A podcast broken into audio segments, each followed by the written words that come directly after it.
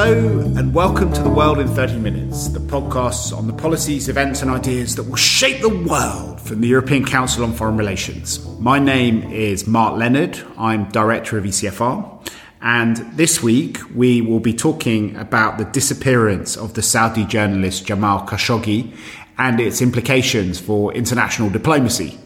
It's now two weeks since the Saudi journalist Jamal Khashoggi went to the Saudi consulate in Istanbul in order to collect documents for his divorce. And he has not appeared since then. There are reports that Saudi Arabia is going to release a report saying that he did indeed die, that it was an accident during an unauthorized attempt to interrogate and repatriate Mr. Khashoggi.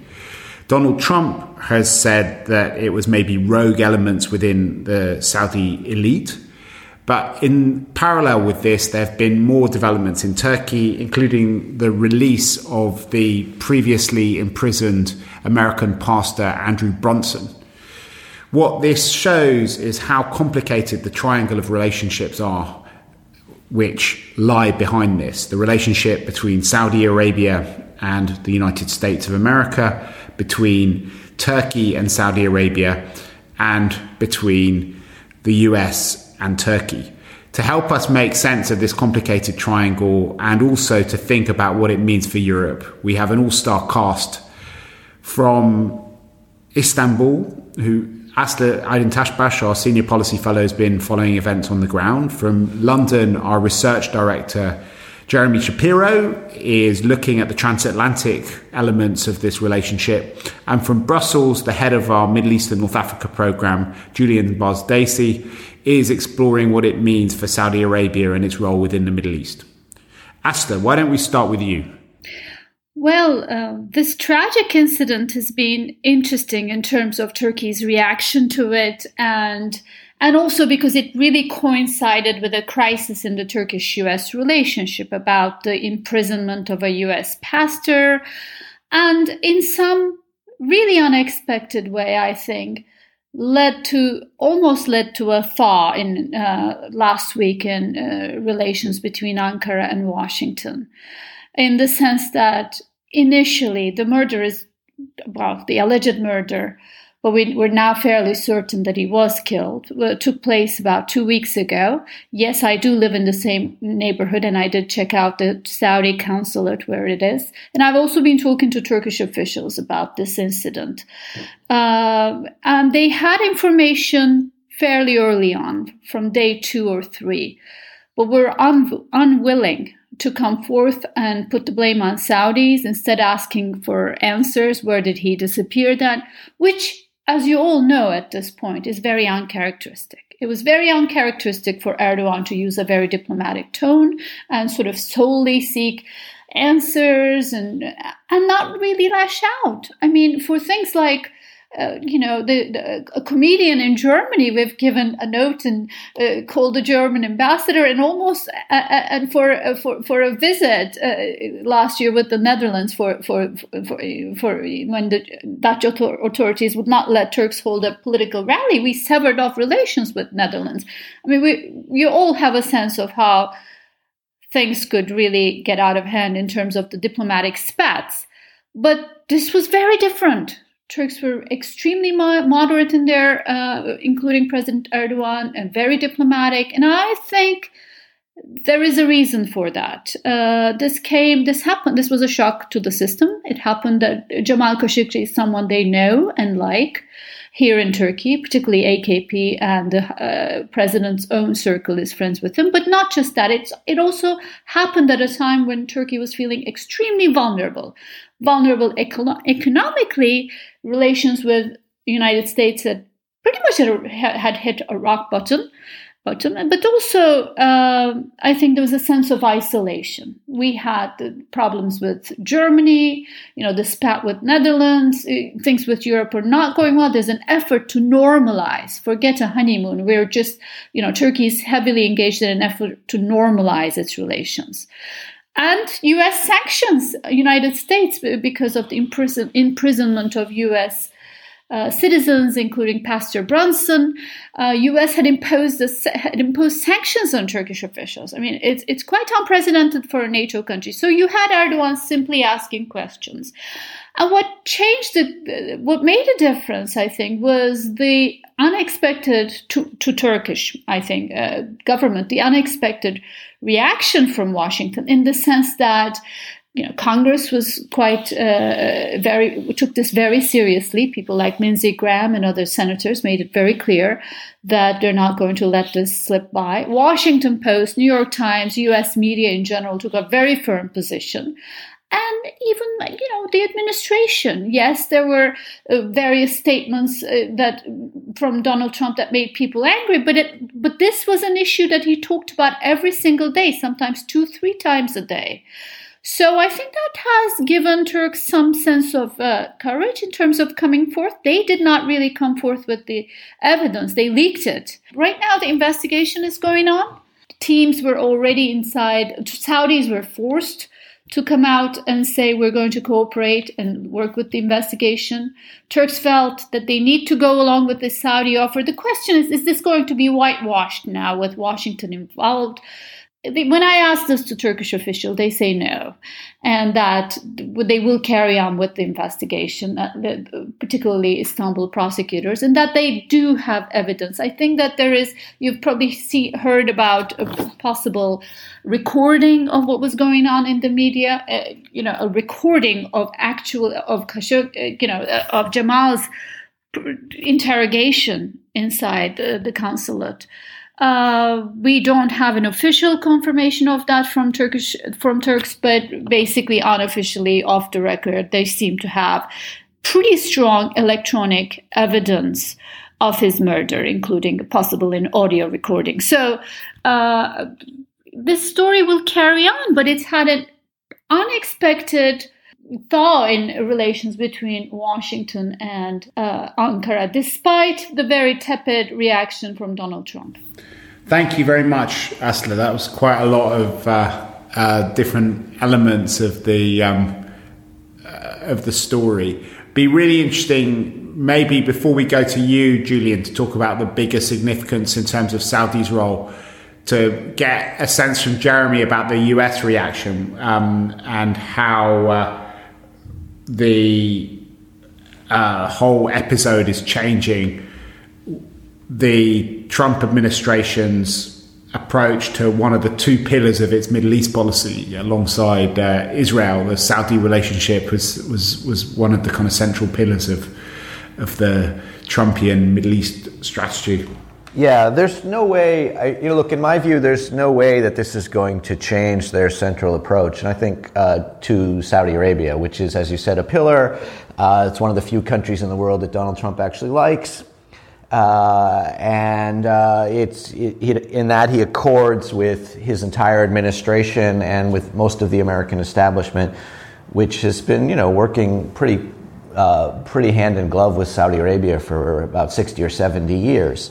Uh, and you know, I mean, if uh, it, it is interesting to see Washington go get so upset about something like this. I mean, you know, I guess if the Saudis can you know bomb a Yemeni wedding with American weapons and kill over hundred people, and that that you know maybe gets a front page story. But if you but if you kill a Washington Post columnist, that's a serious thing, uh, and that. Um, and so you have seen a really visceral reaction out of the Washington community, uh, and it's been echoed in Congress, I guess, by Lindsey Graham and by a few others. But you know, the, the ballast in, this, in the US Saudi relationship is such. Uh, the desire that the U.S. has to use the Saudi to use Saudi Arabia in the confrontation with Iran, to use Saudi Arabia in its efforts to create Israeli-Palestinian peace, uh, and the ways in which it tries still tries to use Saudi Arabia as a stabilizer in the oil market I think means that they, they're just really not going, they're really looking for ways to move past this. And that's what Pompeo's mission is.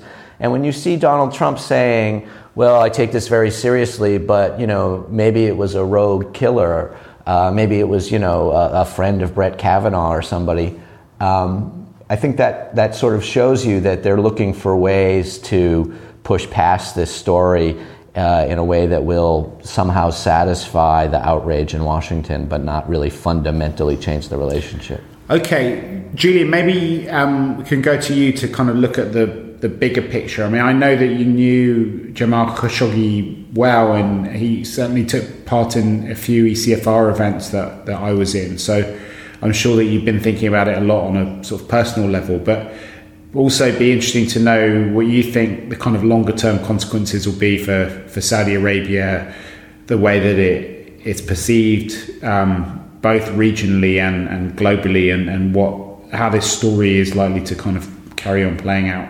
Sure. I mean, I think as as um, as Jeremy noted, there's a there's a, a, a certain uh, disequilibrium with the fact that, that the murder of, of, of, one person does generate all of this attention when uh, Riyadh has been behind a lot of other activities across the region, whether the war in Yemen, whether the alleged hostage taking of, of the Lebanese prime minister, all of which have, of course, had much more profound uh, implications and, and, and, and really have not provoked the kind of reaction that we are seeing today. So there is a certain disconnect there, but I think it has been important in uh, shining a spotlight on uh, some of these activities of, of, of, of Riyadh, and I think Saudi Arabia. And I would say the, the, Crown Prince Mohammed bin Salman, in particular, are under a lot of pressure, unprecedented pressure, about the nature of, of, of the way that they do business in, in the region and, and, globally. And there are a lot of I, there's been a lot of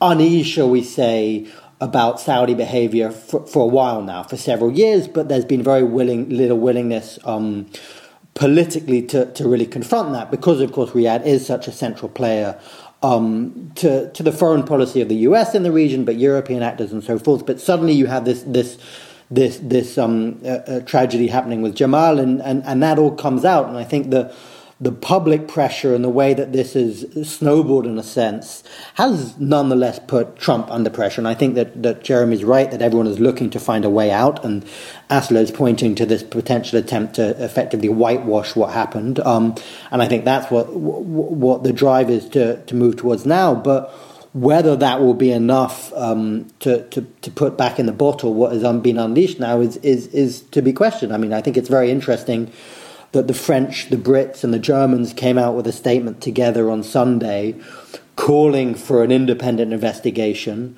um, demanding that, that, I don't know demanding, but really putting the pressure on the Saudis to, to, to, comply with this, to reveal what happened. That's been followed up by, by bilateral comments by, by the different member states. I mean, these, these in a sense, are unprecedented steps by European states and others putting pressure on the Saudis which is about more than just what happened with Jamal. Jamal is a spark, but it's to the backdrop of frustration about what the Saudis are doing elsewhere in the region, and I think an attempt to try and leverage and, and, and almost to take advantage of this tragedy um, to say, what, well, hang on, business can't go on as normal. Um, I think it remains to be seen how far and how willing people will be prepared to push that, given the strategic relationship, given the economic relationship, and given that, as Jeremy said, Trump is trying to um, seemingly put this to bed um, and I guess much will depend on where Congress goes on this now. Yeah, look, you know, we've been here before. I mean, that's that's the thing. We've had many of these types of disturbances in the in the Saudi-Western relationship. Not least when it turned out that 15 of the 19 9/11 hijackers were were Saudi Arabian, uh, and we've. Uh, you know, it, it's true that at, that these moments are used for, let's say, readjustments. So I think that the West can gain some leverage, as Julien was saying, in the Saudi relationship because of this. But I don't think we'll see a fundamental realignment because neither side wants it.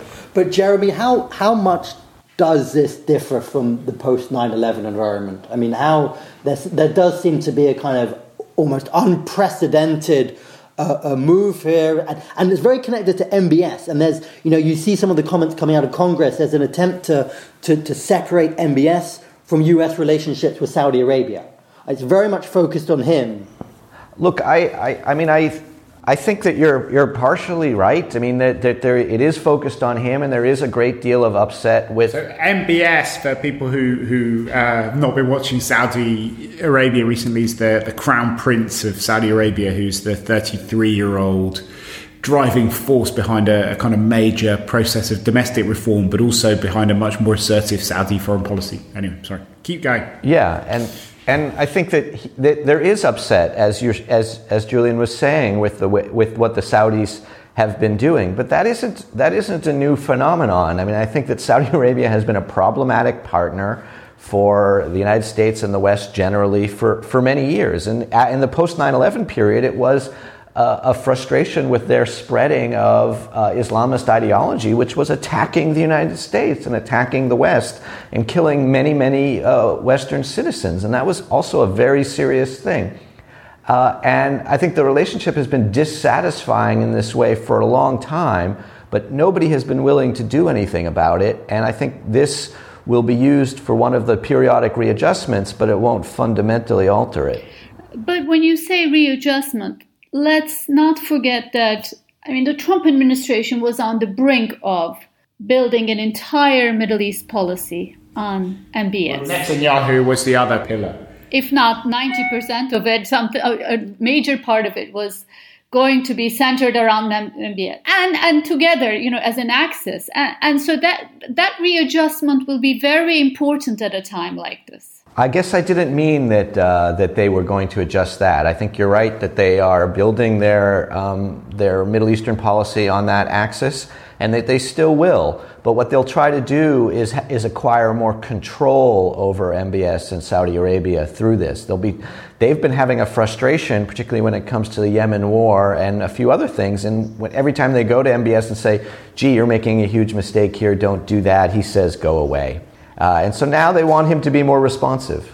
And Julien, do you think this could have any effect on the power balance within Saudi Arabia? Do you think that MBS is likely to be associated with this, or do you think that they will claim that it's rogue elements and that um, uh, you know and get very angry and maybe other heads will roll? Well, I think that's where, how the story is, is seemingly going to play out now. I mean, the, the, the, reports coming out and the leaks suggest that there is an attempt to, to blame it on rogue elements, to uh, separate it from any connection to, to the central powers that be, and, in a sense, to protect um, MBS from, from any lingering blame on this. But I think it's undoubtedly true that a lot of people are going to see beyond that and see through that and say, well, hang on a second. Um, if you look at who was allegedly on the ground in, in, in, in Turkey and the, his, their alleged links with, with MBS on a very personal basis, if you look at the way that he has centralized control in Riyadh, it's a pretty untenable story. Whether and how that will play out in terms of domestic um, uh, Saudi politics is, is a big unknown. I mean, MBS has driven.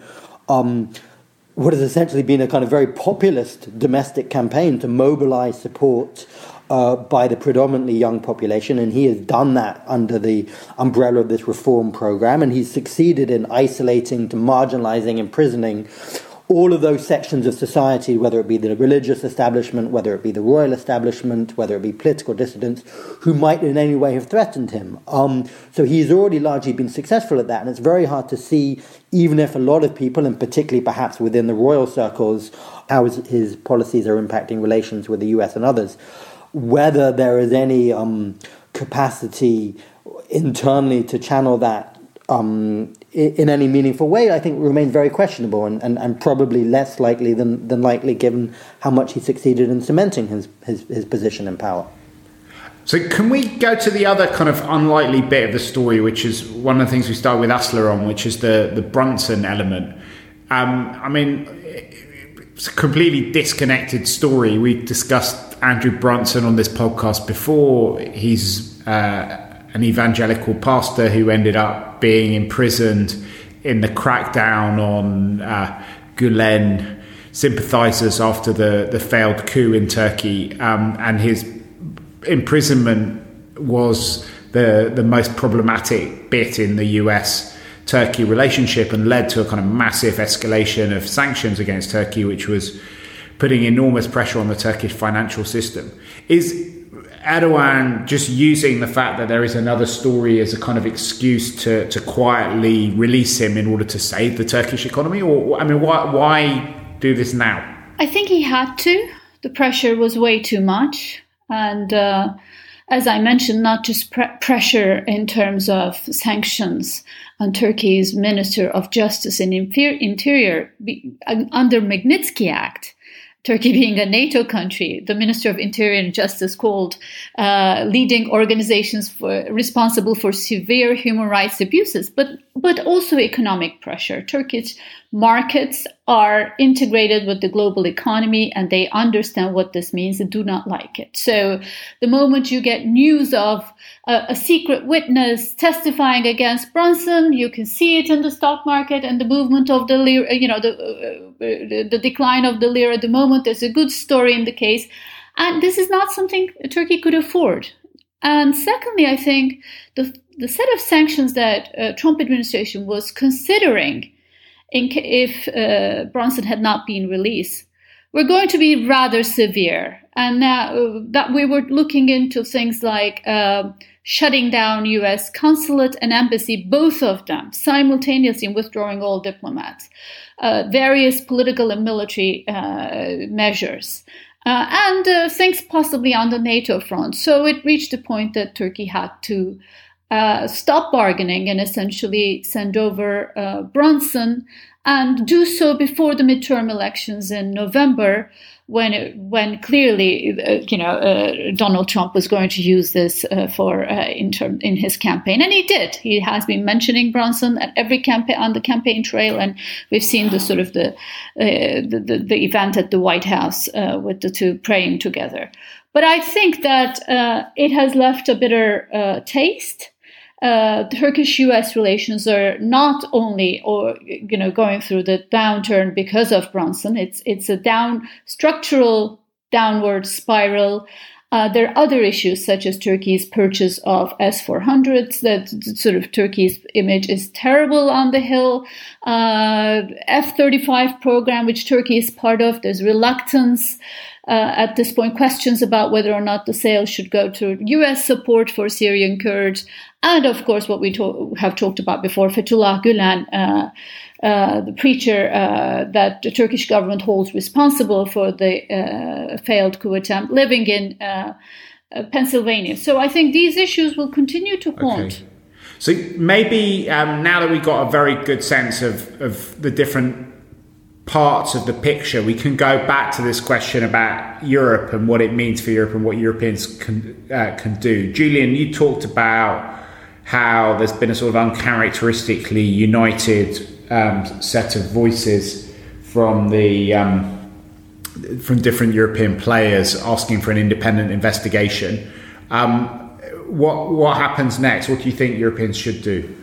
Well, I think the the question is whether they will show a willingness um, and a degree of backbone to, to, to, maintain that stance and, and to push for an independent, an independent investigation when it may well there may well be attempts to engineer some kind of process which effectively absolves everyone and, and, and spares any senior th- Saudis from, from, from bearing responsibility.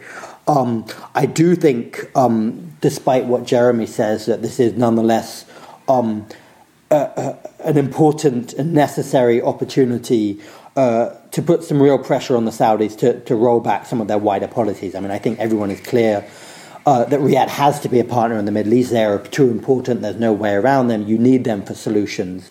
Um, but Europeans and others have, have, have, grown increasingly frustrated about the degrees, the extent to which Saudi policies seem to move the region away from a stabilizing track um, at the moment. And, and I think this has to be um, seized on. I mean, it's clear that the Saudis are under a degree of pressure. They are on the defensive. And I think the importance, the importance is to translate that um, in, in, into what I mean the, the kind of reset that Jeremy was talking about that, that does see Riyadh taking on um, a greater degree of responsibility in terms of how they act in the region. Whether that involves pressing uh, full heartedly for this investigation, whether that means communicating a broader message to Riyadh and, and focusing on, on their wider policies, I think it r- remains uncertain. But um, I think one of the issues that it's going to be clear is that at one point Riyadh is going to put the pressure back on the Europeans. Um, we've seen that, that uh, just of late with Germany and Canada, that the moment you criticize Riyadh, you come under economic and political pressure. Riyadh doesn't like that at all. So I think the importance of, of, of standing um, uh, standing on, on this position in, in a unified way will be critical to this. If not, the Saudis are very good at kind of picking Europeans off. So whether the French and the Brits and the Germans and the EAS others can actually maintain this common position and, and not see the, the, the advantage of breaking away to get ahead in, in Riyadh's good books, um, I think will be important in terms of determining how far and how able uh, the Europeans are able to extract some good out of this situation. Okay, um, and what do what do Jeremy and, and uh, feel free to come in, yeah. whoever you are. I get that a lot. Uh, well, um, this is Jeremy. Uh, Mark, nice to meet you.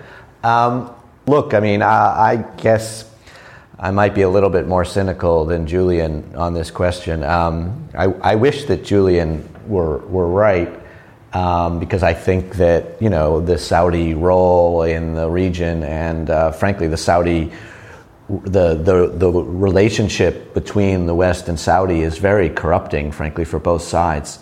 Um, but um, what I see the Europeans doing is essentially being just slightly more holier than thou than the Americans, and that they're going to hold that position, which means that if the Americans move towards sweeping under the rug, they'll move right behind them because they'll be they'll be afraid of um, endangering the the parts of the relationship with Saudi Arabia that they have, and that they feel like they're in competition with the Americans about. Um, and so, uh, unless it seems to me that unless the Americans hold the line the Europeans won't hold the line?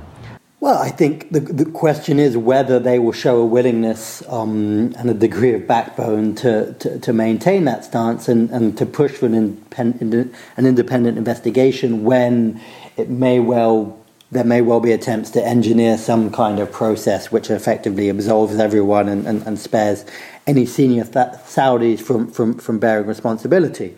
Um, I do think, um, despite what Jeremy says, that this is nonetheless um, an important and necessary opportunity uh, to put some real pressure on the Saudis to, to roll back some of their wider policies. I mean, I think everyone is clear uh, that Riyadh has to be a partner in the Middle East. They are too important. There's no way around them. You need them for solutions. Um, but Europeans and others have, have, have, grown increasingly frustrated about the degrees, the extent to which Saudi policies seem to move the region away from a stabilizing track um, at the moment. And, and I think this has to be um, seized on. I mean, it's clear that the Saudis are under a degree of pressure. They are on the defensive. And I think the importance, the importance is to translate that um, in, in, into what, I mean, the, the kind of reset that Jeremy was talking about that, that does see Riyadh taking on um, a greater degree of responsibility in terms of how they act in the region. Whether that involves pressing uh, full heartedly for this investigation, whether that means communicating a broader message to Riyadh and, and focusing on, on their wider policies, I think it remains uncertain. But um, I think one of the issues that it's going to be clear is that at one point Riyadh is going to put the pressure back on the Europeans. Um, we've seen that, that uh, just of late with Germany and Canada, that the moment you criticize Riyadh, you come under economic and political pressure. Riyadh doesn't like that at all. So I think the importance of, of, of standing um, uh, standing on, on this position in, in a unified way will be critical to this. If not, the Saudis are very good at kind of picking Europeans off. So whether the French and the Brits and the Germans and the EAS others can actually maintain this common position and, and not see the, the, the advantage of breaking away to get ahead in, in Riyadh's good books, um, I think will be important in terms of determining how far and how able uh, the Europeans are able to extract some good out of this situation. It is also particularly awkward for Europeans given that at exactly the same moment they're making a lot of fuss about events in Salisbury and the Russian decision to to um, go after Russian citizens on foreign soil. Yeah, well, I'm not saying what I think the Europeans should do. I'm saying I'm saying what I think they will do, um, and uh, I I completely agree with you.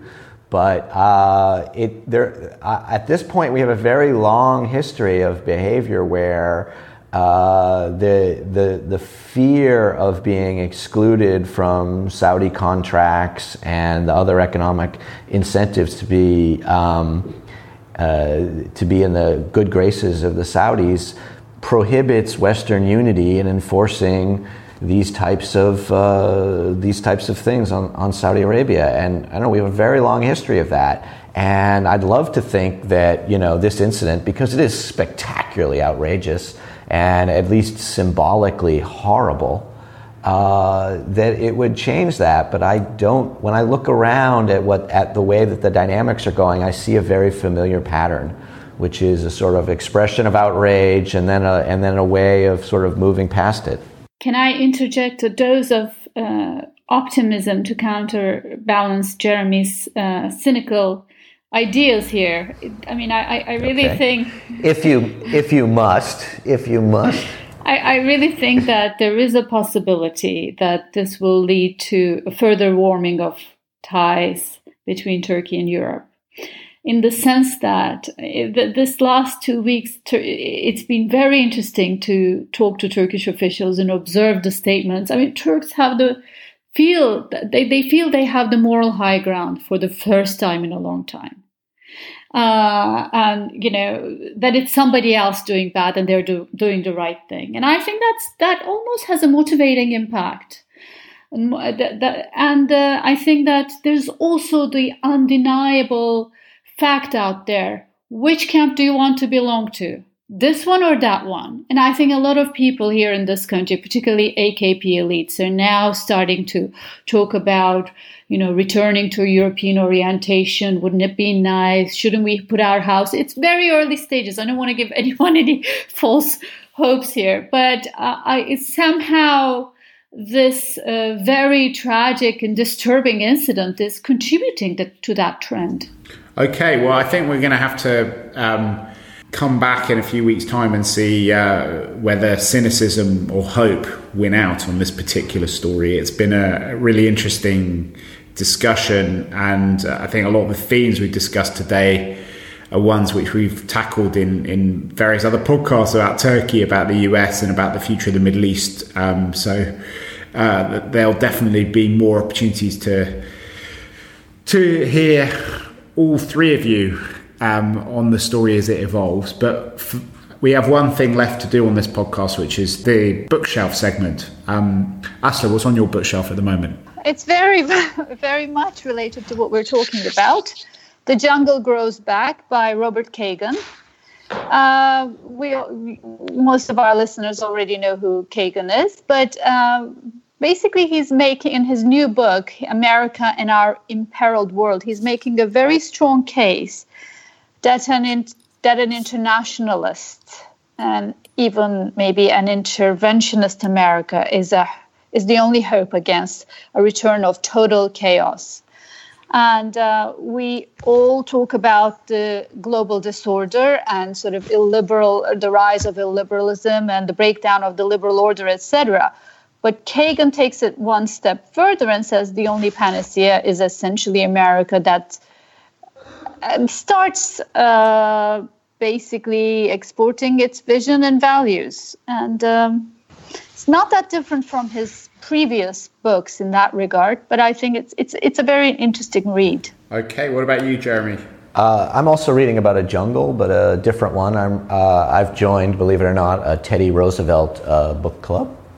Uh, and um, I'm reading a book called uh, The River of Doubt by Candice Millard, which is about uh, a little known expedition that Teddy Roosevelt took to the Amazon jungle after because he was depressed because he lost the 1912 presidential election. Uh, and so he he uh, took a trip down an unexplored river called the River of Doubt in the Amazon, uh, putting on the map uh, heretofore unmapped thousand mile river uh, in Brazil, and in the process, nearly killed himself. Uh, so it's it's the story of uh, Teddy Roosevelt's expedition to the Amazon. What about you, Julien? So I've just got my hands on um, a book called Lords of the Desert by uh, James Barr. Um, it's a story of the, the British American rivalry across the, the Middle East after World War II. James wrote a great book about the British French rivalry before World War II, and he's just in a sense written the sequel, which which talks about how the Americans came to to push out the Brits and, and rule the roost in the Middle East. Fantastic. I haven't read any books since uh, last week, but so I'm going to just mention uh, Julien's article on the Khashoggi story, uh, which is on our website, Khashoggi Disappearance Time for an Independent Investigation, where he called on European countries to come together and, and call for an investigation with one voice. So uh, I don't know whether it was the result of this article, but um, it looks like it's already had some impact on what Europeans are doing, and it's a very, very thoughtful and balanced piece on uh, this bigger story. If people want to go deeper. Already, you're taking the side of hope. Well, cynicism will triumph. So give us a minute to kind of yeah. live the dream, Jeremy. Yeah, yeah. I always outlast you guys. If you've enjoyed, if you've enjoyed listening to the podcast please uh, do go to your social media page or iTunes and give us a, a positive rating and review. It helps other people find out about it. Uh, if you have any comments on this podcast or suggestions for future ones, please write to me at mark.leonard at ecfr.eu. But for now, from Aslı Aydıntaşbaş, Jeremy Shapiro, Julien Barnes-Dacey, and myself, Mark Leonard, it's goodbye. The researcher of ECFR's podcast is Jonathan Hackenbroich, and our editor is Katarina Botel Atzinaro.